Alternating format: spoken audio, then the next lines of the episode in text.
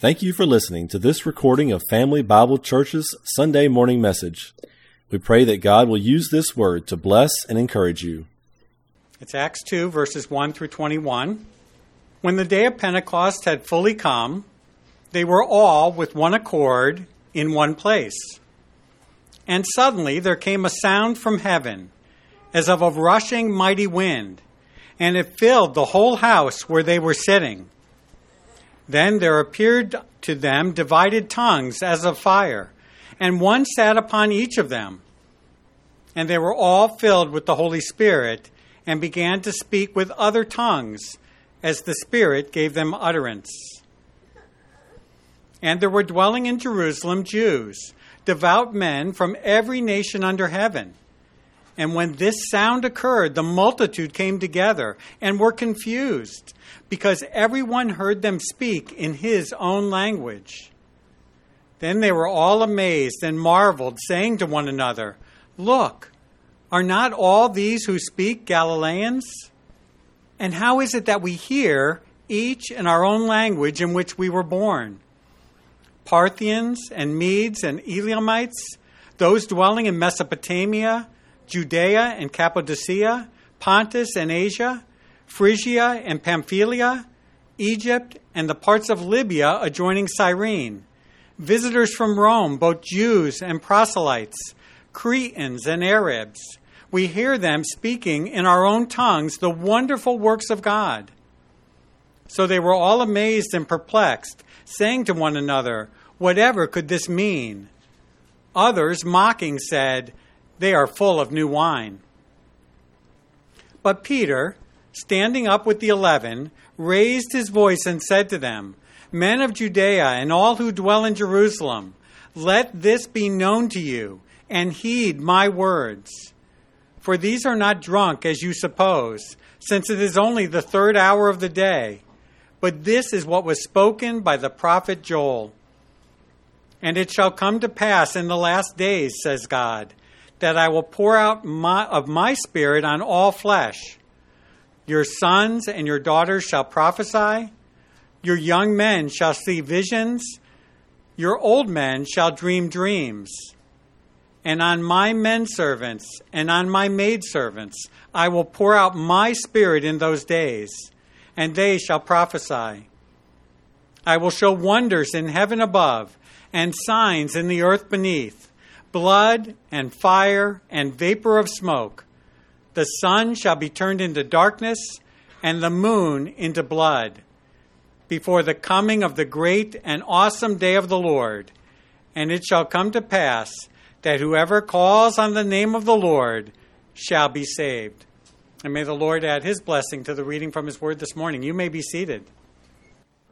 All right, we have been looking through the book of Acts now for about a month, a little over a month, month and a half. And we are into this portion of Acts chapter 2. But again, as a reminder to us that in chapter 1, we saw the ascension of Christ. And before Jesus raised up into the clouds, he told his disciples to wait. He gave them a command to wait. And they were supposed to wait for the power and the baptism, the immersion, and the power of the Holy Spirit to come upon them. And they didn't know how long it was going to be. So they were going to be in that upper room in Jerusalem waiting for that moment. Well, we go into chapter 2, and we see that come upon them. And so last week, we began looking at chapter 2, and we read at the very beginning, this is when the day of Pentecost, and remember the word Pentecost in the Greek literally means 50. Because it was 50 days after the feast of first fruits. Okay, so when the 50 or the Pentecost, that was Shavuot in Hebrew, that was the Hebrew feast of Shavuot, which is just a harvest.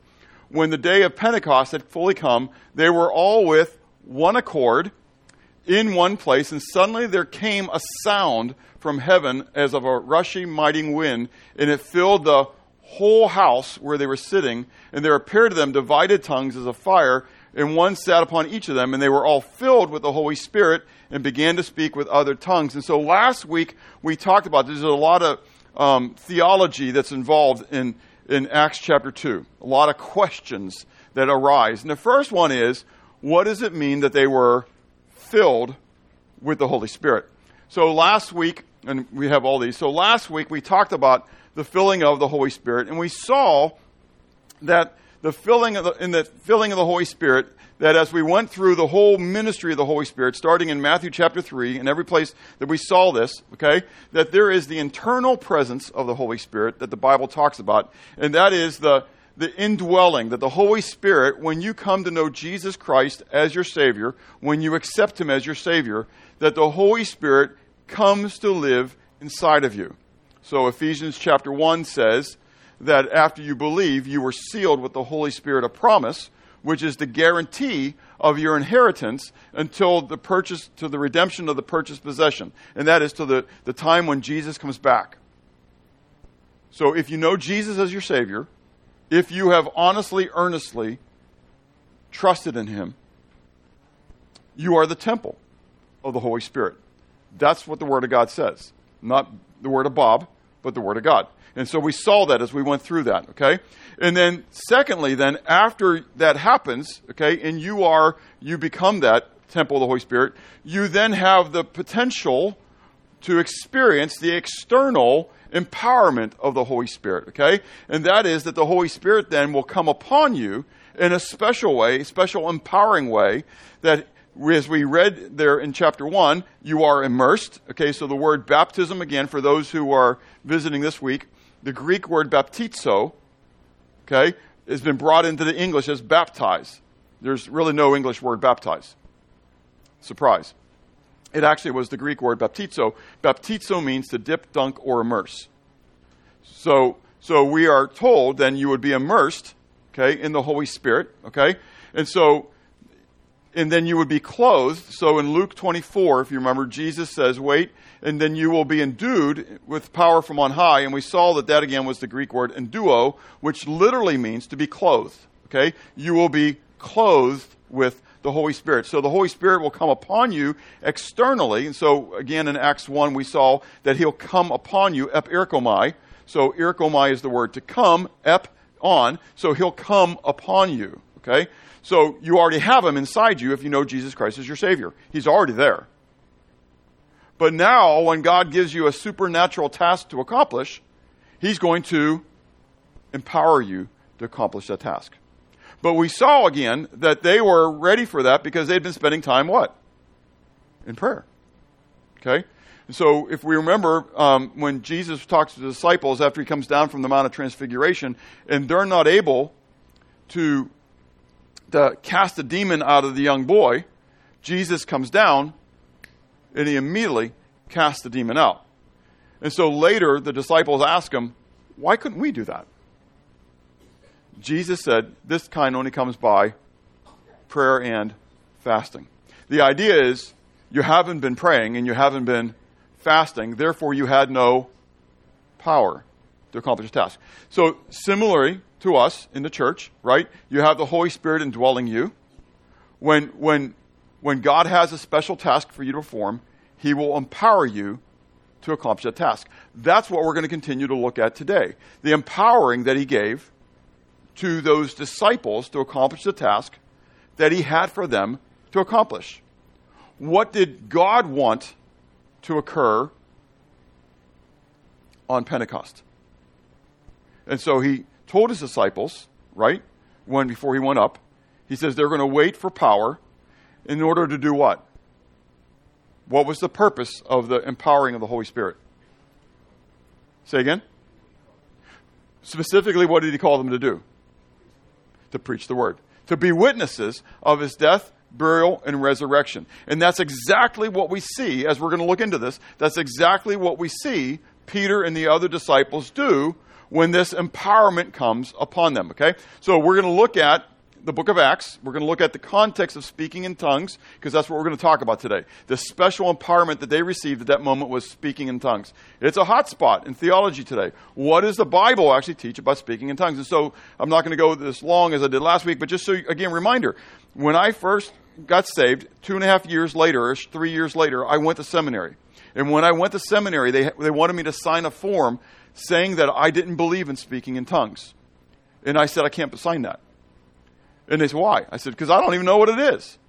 I mean, I don't know if I believe it or I don't believe it. I can't sign saying something I don't believe. And so they said, are you teachable? I said, yes. So at that moment, they gave me, let me do a waiver on it. But that told me that when I was there, they were going to teach me what? There was no speaking in tongues. So instantly, I wanted to know what that meant. I wanted to know how to speak in tongues. If they're going to teach me that there's no speaking in tongues, there must be something about this thing. So I started looking for all the things about speaking in tongues, and I started studying and reading and all these things about speaking in tongues. The whole time in that first year of seminary, I'm studying the stuff I needed to study, but there was still that on that side subject for me, right? And so when we went to Israel, we had a study trip. Marcia and I went to Israel for 22 days that next summer.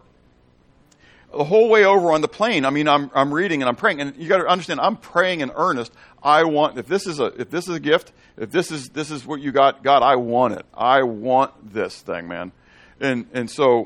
And again, it was in the kibbutz there between Jerusalem and Bethlehem. They have a hotel, so we were staying in the kibbutz in a hotel. It wasn't like I was living on the kibbutz. Like we were just staying at the hotel at the kibbutz. And I was in that hotel room at the kibbutz when God literally just picked me up. Not literally, I shouldn't say that because it's not something. But he picked me up and he threw me against the wall. Not really. But that's what I felt like. And he said to me, would you stop reading the books from men and read my book? Touche. Thank you, God. You're exactly right. And so, part of last week, part of this week, I hope I finish it this week. I've already asked David, since David's speaking the Sunday after Thanksgiving, I was going to mess him up if we wound up, this becomes a two-part in the middle of the day. And so just to understand, I've already got my exit plan, okay? I hope not to take it, okay? But because it means if I have to take the exit plan, it means you have to be here next week to hear the rest of it, right?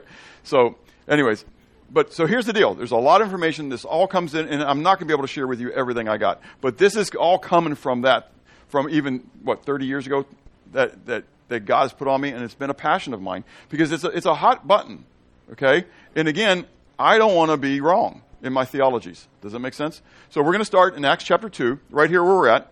We're going to actually be in Acts 2 for the next 2 weeks as well, right? So next week we're going to talk about repent and be baptized. The following week after that we're going to talk about the fellowship of the church. So a lot of going on in Acts chapter 2, so we're spending time here.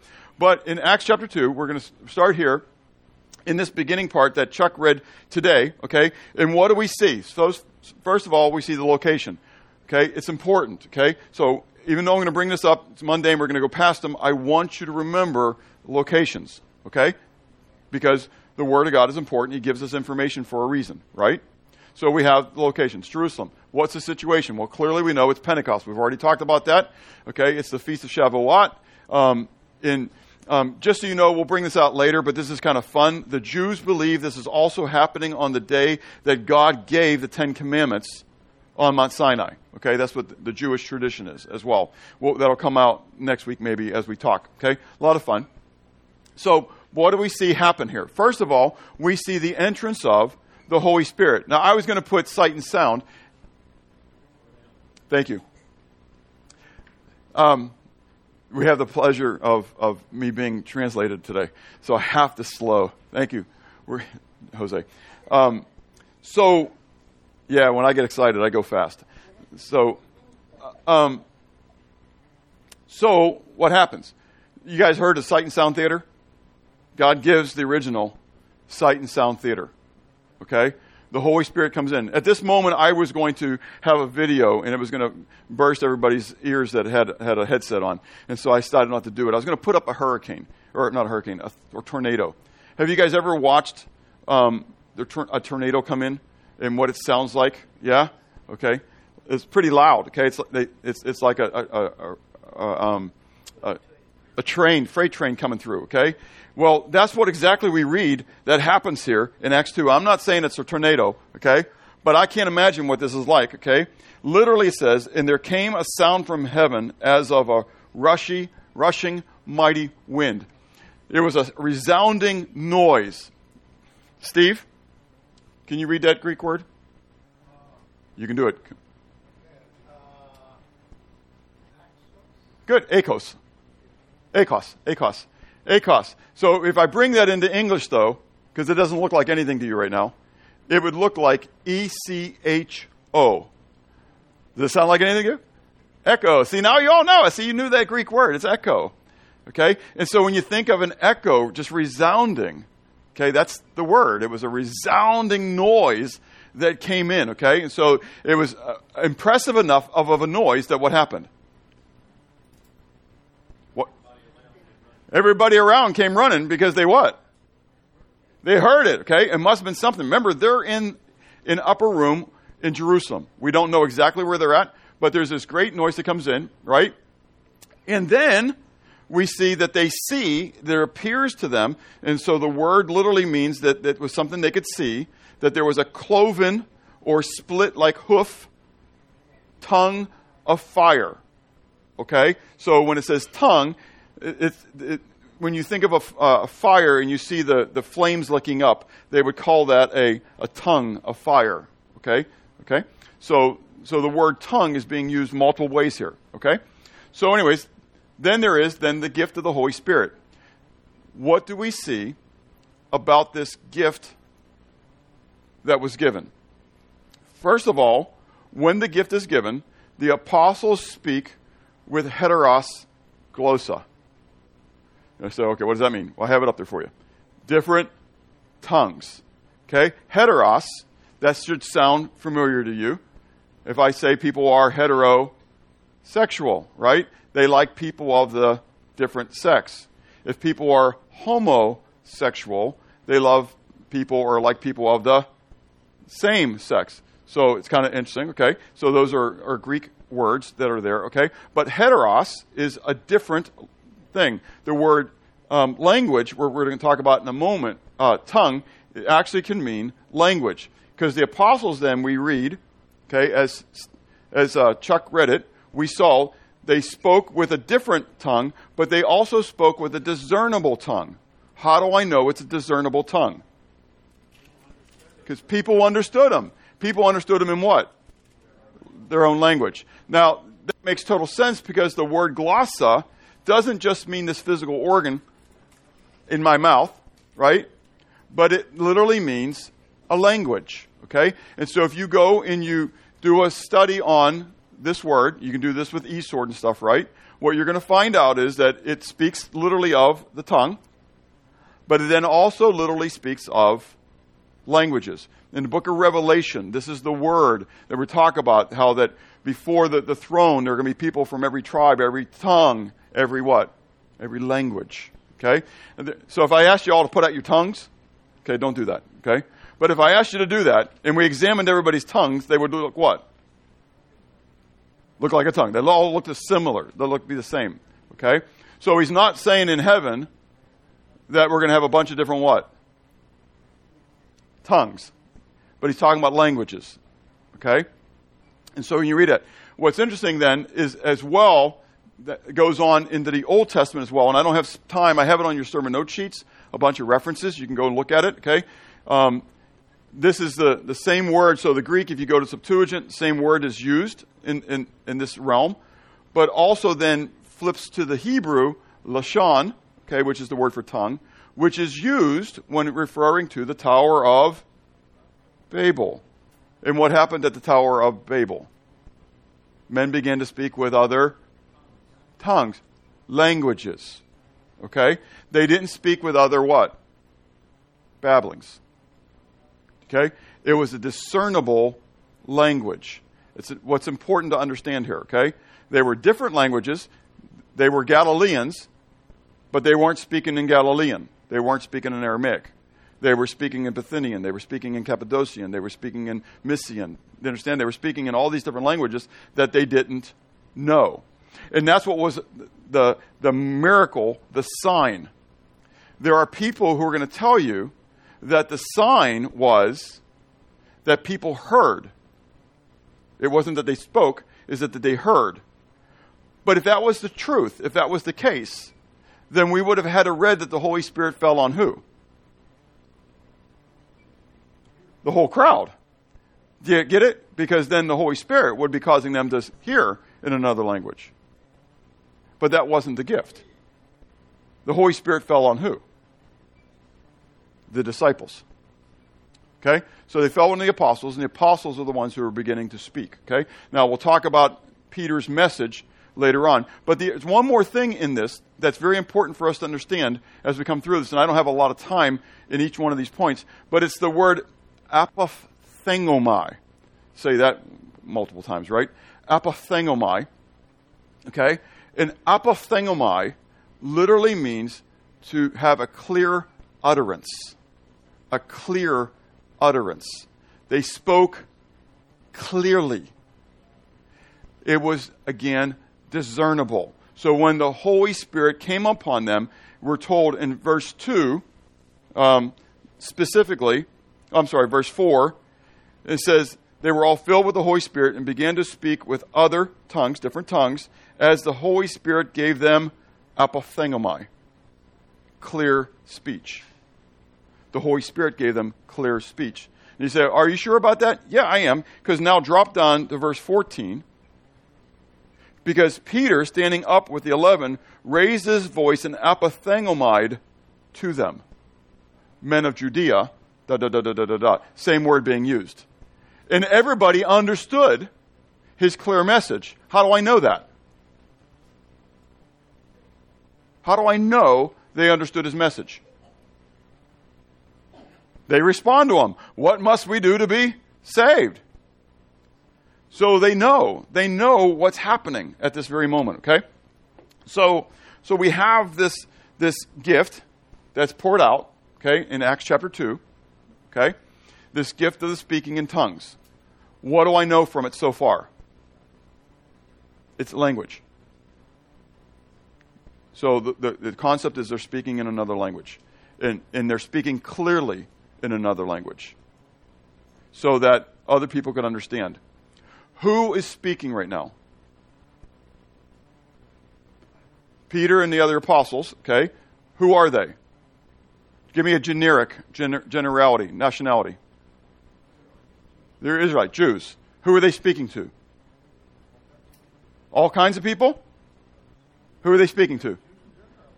Jews.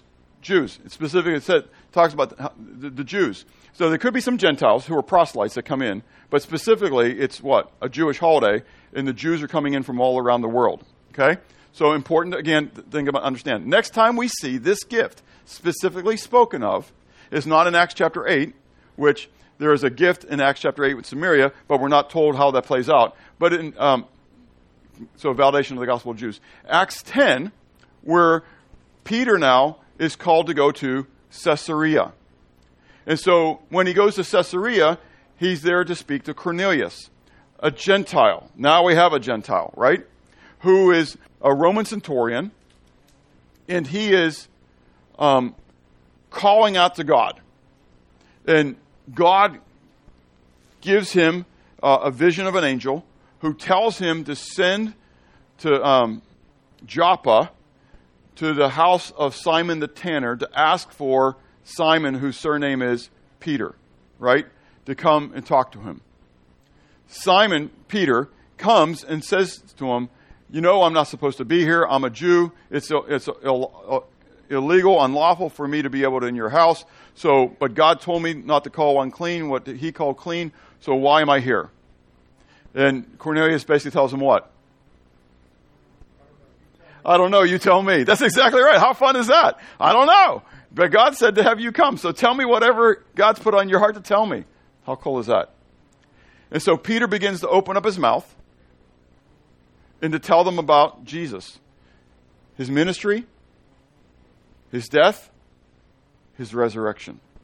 And while he is proclaiming the life, death, resurrection of Christ, what happens? Let's go there.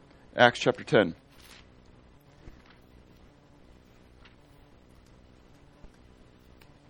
Acts 10, beginning of verse 44. While Peter was still speaking these words, the Holy Spirit fell upon all those who heard the word. And those of the circumcision, who are those? Jews. Those of the circumcision who believed were what? Were astonished, as many as came with Peter, because the gift of the Holy Spirit had been poured out on the Gentiles also, for they heard them speak with tongues and magnify God. Then Peter answered, Can anyone forbid water that these should not be baptized, immersed, who have received the Holy Spirit just as we have? And he commanded them to be immersed in the name of the Lord. Then they asked him to stay a few days. So, what happened? Peter gives a testimony. The ministry, the death, burial, resurrection of Christ, right?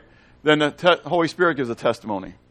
Because in the midst of Peter giving this testimony, what does Cornelius and the other guys, the other people with him do?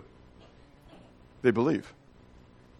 They believe. Now, again, remember what we've already taken. You take what you've learned that the Scripture has taught, and you build upon it, right? So what have we already taught? When you accept Jesus Christ as your Savior, you receive what? Holy Spirit. So they're now indwelt with the Holy Spirit, but immediately, having been then indwelt with the Holy Spirit, what happens here? They are clothed, empowered, immersed with the Holy Spirit. How do I know that? Because they begin to speak in what? Tongues. Now, here's a question for you, because we're not told specifically here, okay, like we're told in Acts chapter 2. This gift of speaking in tongues, was it babbling or was it a clear utterance? I'm hearing clear utterance. How do you know that? Tell me, Brian. Why? How do you know? It's because it's understood. You can't do that. From this passage, how do I know it's clear utterance? Tell me, Kathy. Who did? Those who heard the word, they respond, but then they begin to speak with tongues. Okay? How do I know that those tongues weren't a babble, but that they were a clear utterance? Well, Peter answered, but you guys are all around. It's right there. What do? They receive this gift, and what do? They magnify God. They magnify God. And when they're magnifying God, all the Jews what? Were amazed, which means that all those Jews must have understood what they were saying. Are you tracking with me? Either that or all those Jews also had a gift of what? Interpretation. Okay? So, I mean, you can say argument from silence, whichever way, it's argument from silence. I'm just taking the word for as it is. Clearly, they spoke something that everybody else understood. Okay? So, I'm not trying to read into it. So, you got to remember, this is Bob. Inclined to believe in this utterance, ecstatic utterances. Wanting to believe in ecstatic utterances. But now I'm reading this. And I want to know it as God means it. I'm not seeing what? Ecstatic utterances. I'm seeing proclamation of the Word of God and the work of God. And I'm seeing people hear it.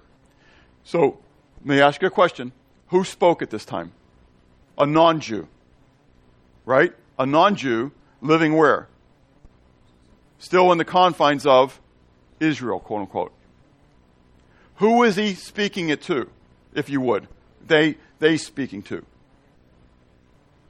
Jews. Jews heard it. So again, we have this validation, if you would, of the gospel to Jews. Okay? Are you tracking with me? Okay? So the empowerment was to proclaim the word of God, but it was also a sign of the validation of the good news of Jesus Christ. God gave that to the disciples in a miraculous way to draw all the crowd to them, the sight and sound theater. And then they proclaimed the message, and it validated to Jews. Here, Jews were doing something that was unlawful for them, going into the house of a Gentile, and they're just amazed because now all of a sudden these Gentiles begin to praise who? Yahweh. Okay? Acts 19. Turn there with me. Acts 19. Okay. This is Paul heading to Ephesus. Okay. And we read, And it happened while Apollos was at Corinth that Paul, having passed through the upper regions, that's the upper regions of Asia Minor, okay, so it's the province of Asia Minor, what we call Turkey today, okay, through the upper regions, came to Ephesus. And finding some disciples, he said to them, Did you receive the Holy Spirit when you believed? So they said to him, "We have not so much heard whether there is a Holy Spirit." So he said to them, "Into what then were you baptized, immersed?" So they said, "Into John's immersion." Then Paul said, "John indeed immersed with an immersion of repentance, saying to the people that they should believe on him who would come after him, that is, on Christ Jesus." When they heard this, they were immersed in the name of the Lord Jesus. And when Paul had laid hands on them, the Holy Spirit came upon them, and they spoke with tongues and prophesied. Now the men were about 12 in all. And he, that is Paul, went into the synagogue and spoke boldly for 3 months, reasoning and persuading concerning the things of the kingdom of God. All right, so where are we got going on? What's the situation? Paul meets 12 disciples of John. They've been immersed with the immersion of John. But John said, when he was there, we talked about this last week, right? The Holy Spirit. He says, "I am immersing you with water, but there is one who's coming after me whose sandals I'm not worthy to tie. And when he comes, he's going to immerse you with spirit and with fire." So Paul asked these guys, "What have you been immersed into?" And they said, "Well, John. Well, I mean, we haven't even heard about this Holy Spirit thing. It kind of sounds like me going to seminary. I haven't got a clue what this speaking in tongues thing is. I relate to these guys." So Paul began to tell them about the ministry, death, burial, resurrection of Jesus Christ. And the next thing we see is that they what? They accept it. They accept that testimony, right? So the conclusion, the disciples, they accepted the testimony of Christ. Secondly, then they were immersed into Christ, right? So they were baptized. They got saved. They were immersed.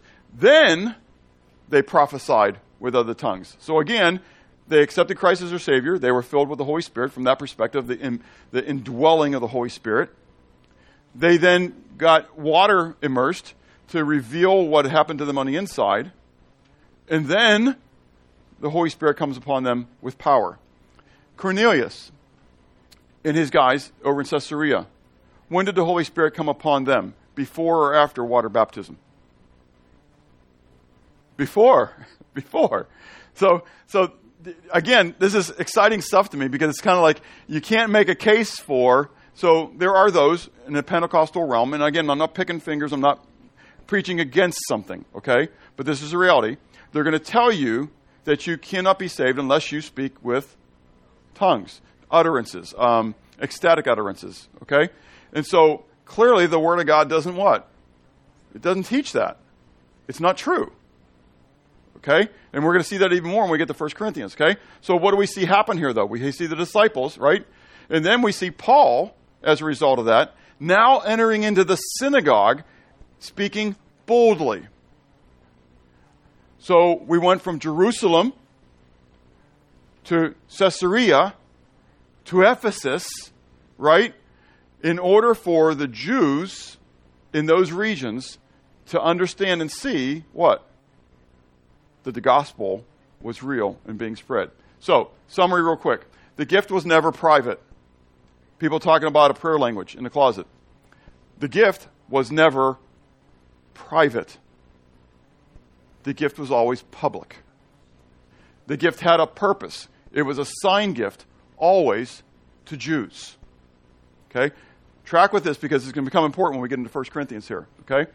The bestowal of the gift certified that the individuals were truly saved.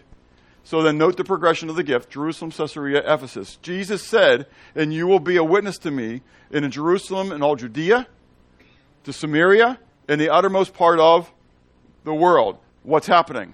They're becoming a witness where? To the uttermost part of the world. And that witness is being certified with sign gifts.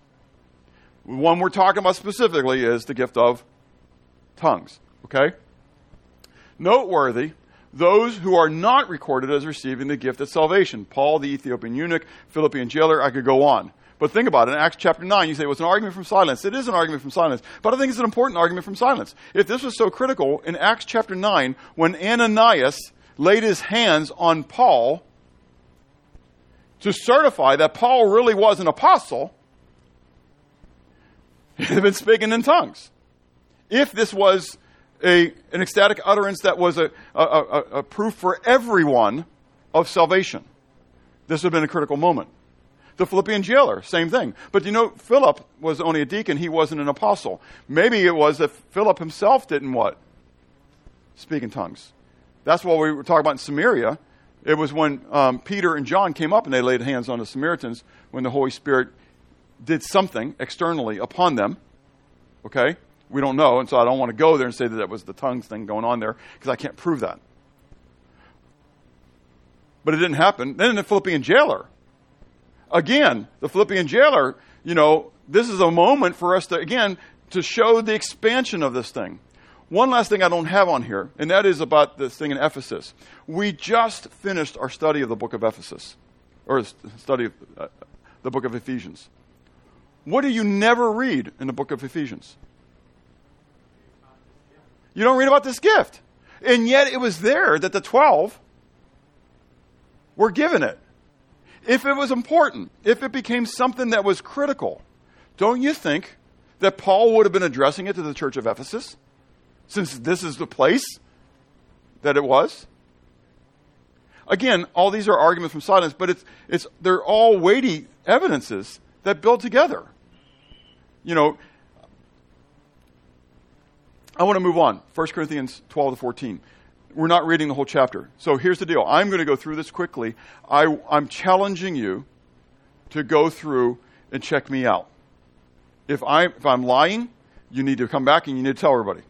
Okay? If you find me in a lie even now, you got to stop me. Okay? Because this is for real. Okay? This is important. God desires all men to be saved and come to the knowledge of truth. Okay? So Holy Spirit's going to, when his job was, he was come to lead us into all truth. Okay? I want truth. Okay? I don't want what I want. Again, I say this a lot, but this is real. If you can prove to me that Jesus isn't God from the Bible, I'll believe it. But you can't. I've gone there. I've had enough interactions with Jehovah's Witnesses and Mormons that I've been challenged on that. Doesn't that make sense? And I want to know truth. Well, Jesus is Yahweh incarnate. Boom. Well, same thing that's going to play out with tongues. What is it? Well, distribution of the gift. First thing we see in 1 Corinthians 12 is this distribution of the gift. And that is the Holy Spirit gives the gift to individuals, every individual. If you are in the body of Christ, if you have asked Jesus into your heart, Holy Spirit has given you a gift. Has given you a gift. What's the purpose of the gift? To benefit others. In the body of Christ, the gift is to benefit others. Now, this next part is important. The categorization of the gift. So you're going to see these things blowing in because I already went to the slide and went back and it messed all my stuff up. Okay, so I knew that was going to happen when I went backwards, but that's okay. So here's the deal. You get all the information right away, okay? Again, you're not going to see this in English, okay? But you can look at it. If you're there in 1 Corinthians 12, you'll see this, okay? There are three specific categories of gifts. There are the knowledge gifts, there are the faith gifts, and there are language gifts. There are two primary words for another in the Greek. You already learned one of them from Acts chapter 2. What was it? Heteros. Good. Good job. Good memory. Okay. Heteros. The other is the word allos, like an allomorph. Okay. So we bring him over into English. We use him that way. And so heteros means another of a different kind. Allos means another of the same kind. So what I want to do is I'm here. I'm going to read this passage to you. So if you're there, 1 Corinthians 12, I'm just going to read these verses to you just so you can see this. Because in the English, you're not going to see it. But when I do it, instead of reading another, I'm going to say the Greek word. Okay? That's there. So remember, heteros means another of a different kind. Allos means another of the same kind. Okay? All right, so here we go. For to one is given the word of wisdom through the Spirit, allos, the word of knowledge through the same Spirit. Heteros, faith by the same Spirit. Allos, gifts of healing by the same Spirit. Allos, the working of miracles. Allos, prophecy. Allos, discerning of spirits. Heteros, kinds of languages. Allos, the interpretation of the languages. Okay? Did you note, again, there was a division then, using the term heteros. There are three categories: knowledge, faith, languages. I don't have time to get into it, but there's an important part of that. Again, we know the word glossa is the word language. Well, it comes into play here where it literally is gene, the genos of languages. Genos talks about your family origins, okay? So your nationality or family group. Israel was a genos of Abraham. Paul was of the genos of Israel. Are you tracking with me?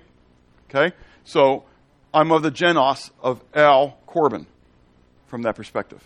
I'm of the genos of America, if you would. But you could say I'm of the genos of Croatia. But the idea is it's talking about a nationality. So it's a nationality of languages. A genos of languages is what it's talking about. Okay? Plural. Are you hearing me on this one? Not a singular. It's plural. There's a genos, plurality of languages that are there. Subordination to gift. Okay? At the very end of the chapter, when the gifts are being talked about, you know, that there is teaching, prophecy, and all this kind of stuff, the very last one that is given is tongues. Tongues is subordinate to all the other gifts there at the end of chapter 12. And then Paul says, but now I'm going to tell you about a more excellent thing, and he gets into chapter 13. And in chapter 13 begins with conditional subjunctives. It says, even if, let me state it like it's read here because it's wrong. It says, though I speak with the tongues of men and of angels. That's wrong. Though I speak. It is a subjunctive conditional. What it should say is, even if I could. The subjunctive is a mood of unreality. It's not the indicative mood. The indicative mood is a statement of fact. If it was, though I spoke with, and it was that way, it would be an indicative, but it's not. It's a subjunctive. The idea is, he doesn't. These are hyperboles that he's throwing out there. Even if I could speak with the tongues of men and of angels, but I have not love, I'm a what? I'm just a clanging cymbal, right? And then he goes on to the next two categories of gifts, if you would, right? And he says, even if I could give my body to be what? Burned. Even if I could move mountains. What, did you ever read about Paul's body being burned? No. What about moving mountains? No. Do you understand? These are hyperboles that he's given. He's not stating that he's done this. And so to have a consistent hermeneutic, you have to translate it the same all the way through. There are three hyperboles. Paul's saying, look, even if I was super spiritual man, super spiritual man, I can speak with the tongues of angels, I can move mountains, I can give my body to be burned like the friends of Daniel, but I don't have love. I'm what? I'm nothing. And then, at the end, he says, when true love comes, the sign gifts, the gifts, will be done away with. That which is in part, it's done. It's gone. Why? Because love is the most excellent thing. When you come to understand, I don't believe that which is to come is the Word of God. I don't think that which is to come is talking about the coming of Christ. I think it's love. That's the context. I think that when that which is perfect is come is love. And when you experience the love of God, you have no need for sign gifts. None. None at all. I don't need God to continually prove to me that He loves me. He did. He proved it by dying on the cross. And He gave me a peace that passes understanding in my heart. I don't need to continually see new signs and wonders. That's not the purpose of the signs and wonders. So we move on. 14:1, prophecy is greater because it edifies the church, and that's where we're going to get into now with this. We're told right off the bat to pursue love and to pursue prophecy, because prophesying edifies the church, not declaring new revelation, but rather forthtelling the Word of God. When you forthtell the Word of God, it edifies other people. You're being taught right now. Hopefully you're growing, because in things that maybe you didn't know before. But we're told that tongues doesn't do that. That someone speaking in another language doesn't edify anybody. Rather, that which is spoken in another language is a mystery. I was going to ask Michelle to stand up and pontificate in German. But some of you might understand that because some of you know German, okay? So that would kind of lose thing. But probably somewhere in here we have somebody who speaks a language that we don't know, okay? Korean. Oh, does anybody speak Korean? Kamsanida? Chamaneo? Anyways, but that's it. I just spoke all the Korean I know. He's been trying to teach me more, and I can't get it. Cantonese. Does your son know any Cantonese? Yes, he should. He should. Does he? So David stands up and starts speaking in Korean. It doesn't edify anybody. It's a mystery to us what he just said. Do you understand? Okay? The priority, we're told, verses 3 to 6, is the edification and exhortation of the body. Verses 7 to 13, we see that all communication should be clear for others to know how to respond and the message is declared. So even trumpets. When the trumpets go off, I need to know, does that mean I'm going to attack or I'm going for a break? It's a big difference. Am I going to have dinner or am I going to war? Everybody better know. The guy who's blowing the bugle, blowing the trumpet, he better do it pretty clear. Clarity is important in communication. Verses 14 to 19, therefore Paul's priority was that he would edify, even though he was more proficient in languages than the others. Paul says, there at the end, he says, that I speak with tongues more than all of you. If you take that, if you read into that it's a gibberish, and I don't mean it wrong, so I am not trying to be rude when I say that. But angelic language, whatever you want to call it, okay? But if Paul was saying that, that's what you're reading into it, then you're going to say, oh, he spoke with angelic languages more than anybody else. But that's not what he said. If you understand that the word tongues mean languages, what he's saying is, I speak with other languages more than you do. And he did. He spoke Aramaic, he spoke Hebrew, he spoke Latin, he spoke Greek. He spoke all the different dialects that he was going into. And so he's traveling all around all these places, ministering to all these people. So he's been honest. I speak what languages more than you do. He was very smart. That's exactly right. Administration of the gift. Manifestation of the gift. This is the most important part, okay? What is the purpose of the gift? Paul is very clear now at the very end. What is this gift all about? Brethren, do not be children in understanding, however, in malice be babes. But in understanding, be mature. In the law, it is written, with men of other tongues and of other lips, I will speak to this people, yet for all that, they will not hear me, says the Lord, says Yahweh. Therefore, tongues are for a sign, not to those who believe, but to unbelievers. But prophesying is not for unbelievers, but for those who believe. Now, isn't that interesting? What is the purpose of the sign gift of tongues? Who is it to? Does everybody read that? I'm not making this up. And it says it comes from the law. Now, you gave me an incomplete answer. You said it's for unbelievers. That's partially true. That quote comes from Isaiah 28, verse 11 to 12.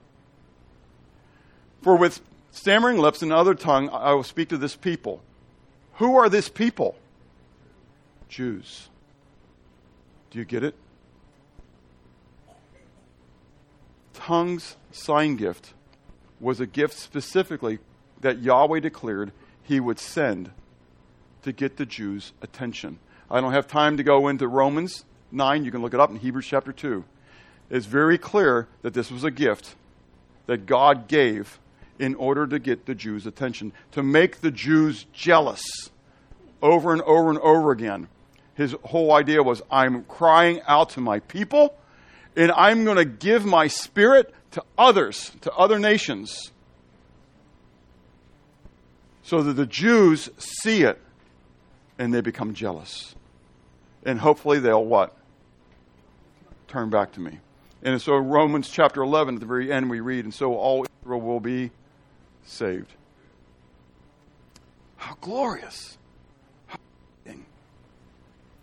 But we make this sign gift for ourselves. And you can continue on in chapter 14 and read the fact that at the most 2 or 3 were supposed to speak one another language. It wasn't supposed to command the whole thing. So here's my challenge to you, okay? If I'm wrong, and it's not just a foreign language, but it is an angelic tongue, okay? Then God gave specific regulations and rules on how those angelic tongues were supposed to be used. They were supposed to be done in order. It was supposed to be to unbelievers, not necessarily in the church, because it wasn't for the edification of the church. But yet when I go out there, so put in Kenneth Hagin laughing in tongues into YouTube, and look what you're going to get. It is not honoring and glorifying to God. It is not edifying to the church. It is not reaching out to unbelievers. Do you understand? We got to understand the clear teaching of God's word. And whether it agrees with what I believe or not, I have to accept it. And so that's my first statement. Is what you believe in the ministry of the Holy Spirit based on your experience, the experience of others, or God's word? So here's the deal. If you're here today and you tell me, but I pray in a prayer closet in tongues, that's between you and God. I am not here to condemn. Make sense? Not mine. Mine is to do what? Preach the word of God. Okay? It's yours to how you do it. I've met people that I really believe love the Lord who tell me that they speak in tongues. I can't give an... I'm not going to give an account for them. Does that make sense? I'm going to give an account for Bob. And I'm going to give an account for what I teach. Okay? Every idle word that comes out of my mouth, I'm going to give an account for. Okay? I'm not saying then. Am I saying it's of the devil? I don't want to go there. But talk to me about what was happening in Corinth, and you may think that I'm going to tell you that it's from the devil. Anyways, if you have received the indwelling of the Holy Spirit, then you have been gifted for the betterment of the body of Christ. What are you doing with your gift? I appreciate you singing during testimony time. That's what testimony time is all about. First Corinthians chapter 14, we didn't get a chance to talk about it, but everybody comes with their gift. Everybody comes with a testimony. Everybody comes with a song. This is really kind of exciting how it plays out. The purpose of the sign gifts was to bear validation to the proclamation. Sorry, Jose, I'm flying on you.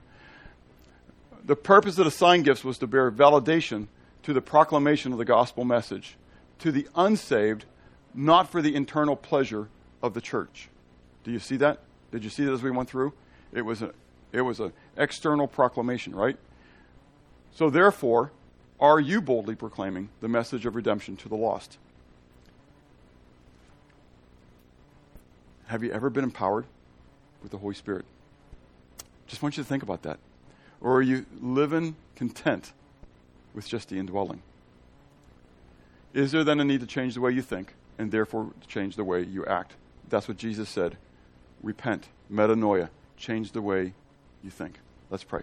Father, thank you for your love. Thank you for your goodness to us. Thank you for your word. It is, again, quick and powerful. It is sharper than a two-edged sword. Lord, through it, you divide us asunder between soul and spirit, between bone and marrow. You expose the thoughts and intents of our hearts. Lord, help us to be desirous of that. Help us to want to be pure as you're pure, to desire truth as you proclaim it, not as we want it to be. So, God, I pray that everything we believe would be based upon the truth of your word, not upon our opinions, and that you would be glorified in us and through us. In Christ's name, amen.